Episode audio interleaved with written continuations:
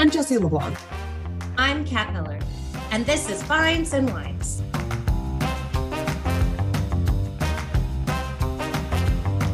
We created this podcast to share our favorite activity of discussing financial regulation while drinking wine. Each episode, we dive into the lessons learned from a recent disciplinary action. So grab a glass and let's dive in.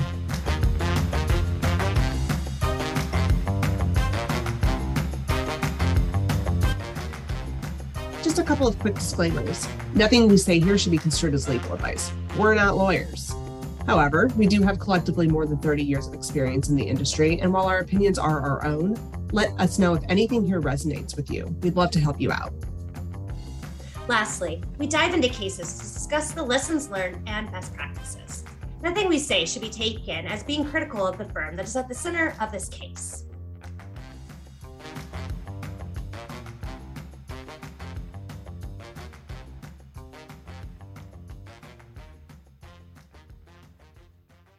So I have a couple fun things to start with. So one of the things I'm doing is I'm looking at my phone, just kind of checking Facebook or whatever, and I keep getting ads because it's all Facebook is these days. But I keep getting ads for Zach Morris's Trash. Have you ever watched that?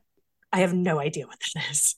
Go look it up. It's on funnyordie.com. I'm like watching these as I'm getting prepared for this podcast. And just you know, I've got my, my glass of wine, I'm sipping it, watching Zach Morris's trash. So anyway, that's that's one.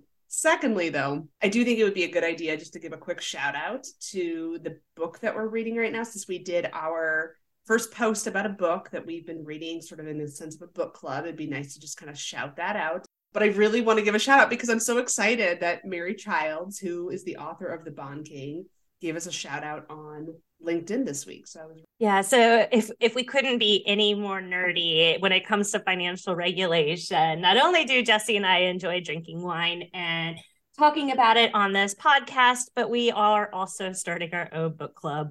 Well, and I think it's important to point out that when we say book club, we use that term very loosely. This is literally things that Kat and I will read from time to time just to amuse ourselves and then share with people that actually want to read these books as well. But The Bond King is really good. It's about PIMCO, it's about the environment that we've dealt with the last 20 years in the bond markets. I, I, I thought it was a, a really well written, interesting read and would highly recommend. I find it interesting when I'm reading it. I'm reliving 2007, 2008. We were so novice in our careers during that time that everything that was happening was something new that we were learning and nobody could explain it to us. So, of course, the dorks that we are, we're constantly researching, watching all the news, and like studying every second of it so we could understand it and be able to you know talk to clients about what was happening at that time when we were client facing. So i think you know we always talk a little bit about the wine that we're drinking and kat and i were exchanging some messages prior to getting on this podcast to record about the wine that we're drinking today. At the risk of making miles from sideways upset i'm drinking merlot today and it's not a good merlot. Like i normally like merlot and i think it's pretty good but this is not good Merlot. And I'm just to have to suck it up and just keep going through the glass because you know how it is. Once you open the bottle, you can't just, I mean, who dumps out a bottle of wine? That just seems unnecessary. I am drinking one of my go to Pinots, but I have been on the quest to find a decent box wine multiple reasons. One, you know, like just financially. Um, two, when I take my recycle out, the neighbors don't have to hear the cling, cling, cling of the recycle bin. But also thinking, you know, minimize the amount of waste I'm putting out there. All these different reasons. But the one that I'm currently drinking is is not good. And I told Jesse before the, the meeting that I couldn't drink it because I didn't want our listeners to hear me moan of sadness between each sip. Right. So instead, you're going to hear me moan about my Merlot, and Kat's going to drink the wine that she enjoys. But if anybody is listening that wants to give us any recommendations on good boxed wine, we are all ears. So please let us know. Okay, I think it's time to get into this disciplinary action. So, one thing I think would be helpful to just state out of the gate, and we put this in our introduction, so this isn't anything new, but I really do want to stress as we're going through the list of issues that were cited in this AWC, that nothing we say here is really intended to besmirch the firm at the center of this case. I don't want to add that extra disclaimer in there because we really do think anything is wrong. It's just literally there's there's a list. There's a long list of issues that were cited. I would be comfortable to say as we go through this list and you're reflecting on your firm, there's a lot of firms out that, that possibly also have a long list similar to this. And this is really evidencing that FINRA is digging deeper. So I think just to kind of dive right in, this case focuses on UBS and the list of infractions that they had related to trace trade reporting. So they were fined in this case for a number of different actions, specifically that they, and we'll just go down the list of things that were cited in the case, but they, in particular, that they had issues reporting their transactions in a timely fashion. T- between 2 and 3% of their corporate debt and 22% of their securitized debt trades were reported late during a two year period they had issues ensuring that the no remuneration indicator was properly appended on about 24% of the firm's corporate debt trade reports. They had issues with the non member affiliate trade reporting indicators, specifically for non reportable internal transfers, as well as reporting trades with a broker dealer affiliate as being a customer trade. They also had issues with corporate bond factor transactions. They also had issues with supervision for all of these things that I just mentioned. So, again, it's a fairly lengthy list. The rules that are covered in this particular AWC tend to be a couple of the standards, but because this is due to trace reporting, and, and, those who aren't familiar with what trace stands for, it is the trade reporting compliance engine, which is used to report corporate agency securitized products and treasuries to FINRA. So their rule 6730 is the transaction reporting rules for trace. Also, there's the FINRA rule 3110, which is just the supervision rule, and FINRA rule 20 10, which is Standards of Commercial Honor and Principles of Trade. So, as usual, we had two main themes that we identified in this case that we're going to dive into a little bit deeper. I think the first one that we'd like to call out the issues that were brought up were really deep rooted in systemic issues that the firm was fined for. I think one of the very first things that the case identifies is that the firm was actually fined in 2017 for late trade reporting violations inclusive of reporting an inaccurate time of execution. But there were a variety of things that were identified in that AWC that sort of came back into play in the course of this particular review. So to, in 2017, the firm did get fined with a separate finding in regards to late trade reporting. If you read through this particular finding, you'll identify that they did have an order management system update in 2018, which then fixed a lot of those late trades. Those late trades uh, were merited to corrections and manual tickets, which is very normal for most firms. I think that's really important to kind of hone in on because I, I feel like this is probably fairly common in a number of the AWCs that we analyze that there is some sort of a system fix that's going, and whether it's an OMS or just some kind of a systematic update that the firm is implementing. And as a result of that, the firm has, whether consciously or unconsciously, decided not to make changes in lieu of waiting for that system enhancement to occur. I think it's worth pointing out, though, that FINRA has a low tolerance for patients. Exactly. So if, when you're reading in the AWC, it does say FINRA calls them out that this firm began to review and take steps towards addressing the issues of late reporting back in 2016.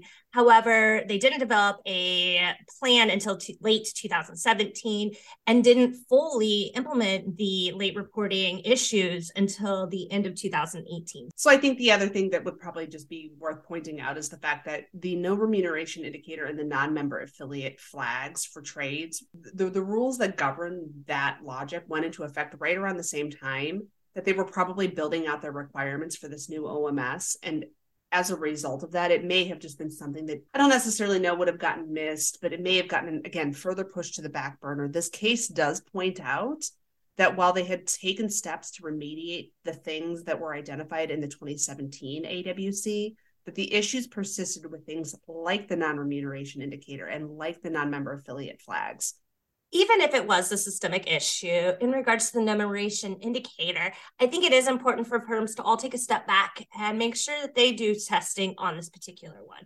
It is really valuable for price transparency. For those that don't know what numeration means, and we will know all note that that is the hardest word for any of us to say it's just identifying trades that do not trade with a commission or include a markup or mark I think that's a really good point. One thing that I would want to add to that is that Rule 6730 specifically sets out three exceptions regarding the use of the no remuneration indicator.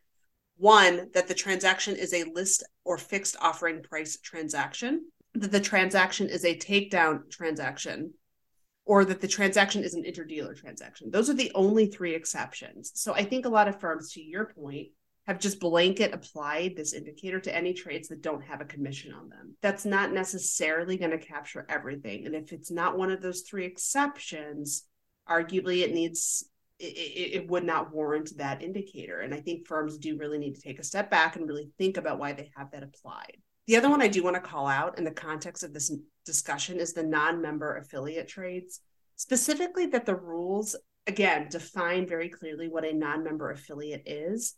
And more specifically, the rules really call out that firms are supposed to be evaluating who their non member affiliates are on at least an annual basis. Supplementary material 0.02 identifies this requirement specifically. And the firm was actually cited in this case for not having a review process in place to review for whether or not they had the right firms identified as non member affiliates my last takeaway for the systemic issues on this AWSC is actually the factor bond issue.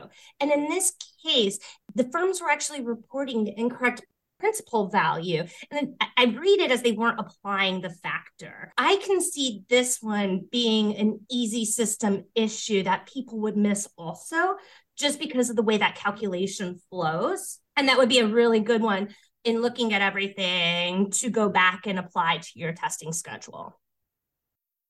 So I think now would be a good time for us to go ahead and transition to our second topic.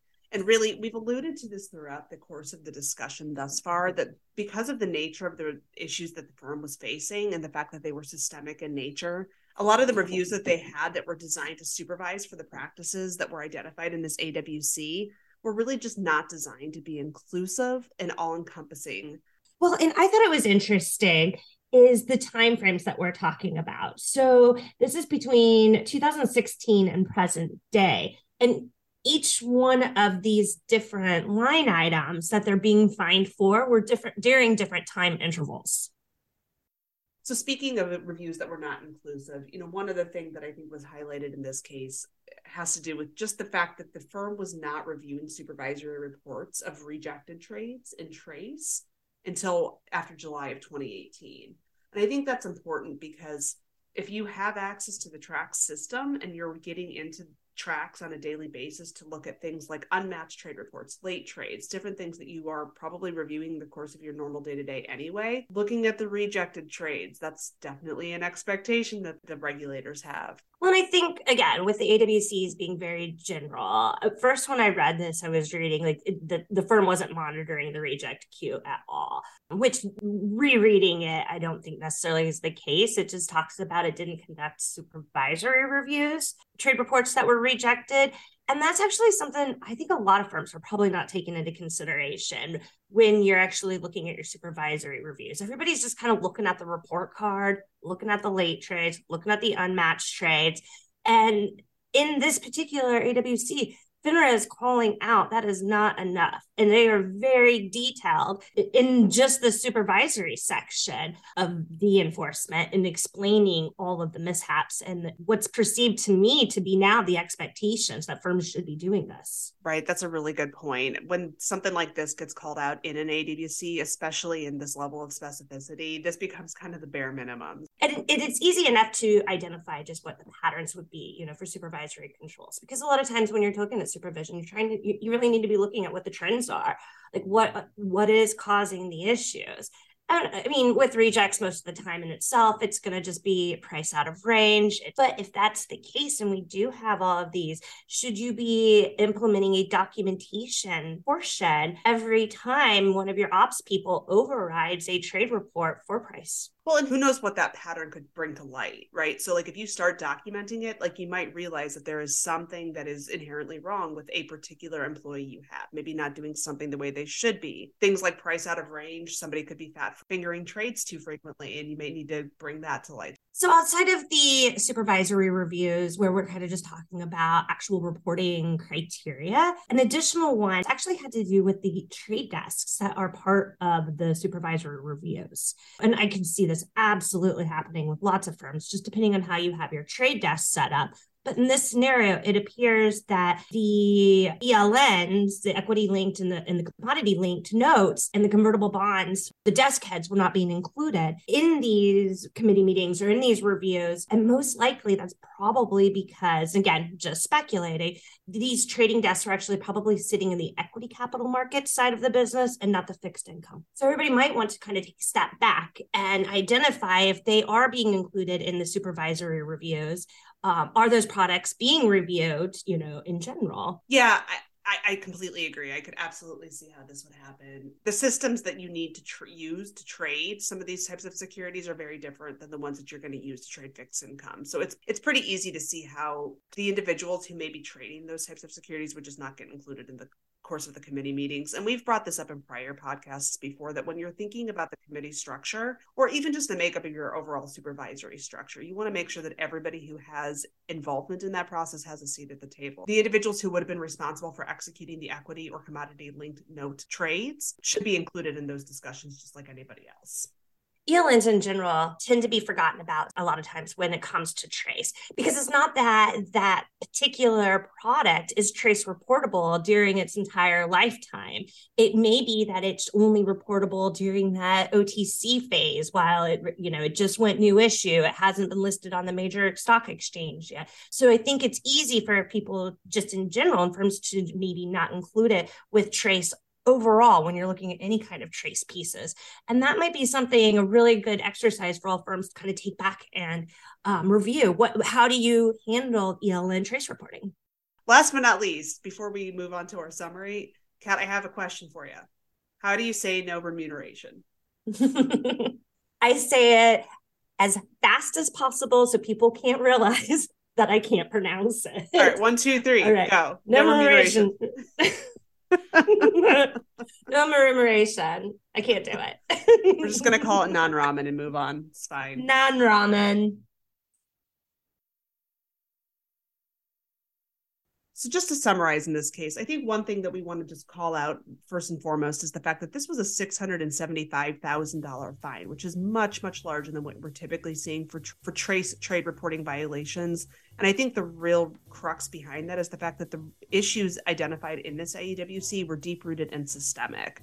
The second issue that we want to identify is just the fact that the supervisory structure that they had created to supervise for trace trade reporting appeared not to be very inclusive in the sense that it was really only looking for specified issues that were highlighted by the regulators as being problematic as opposed to it looking broadly at all issues that may be related to trace trade reporting. We hope you enjoyed this episode. Fines and Wines is a part of TradeLiance, a consulting firm for broker dealers and investment advisors with trading, operations, and compliance. Though these episodes are intended to be casual and a fun take on discussing regulation, our consultants are serious when it comes to helping you out.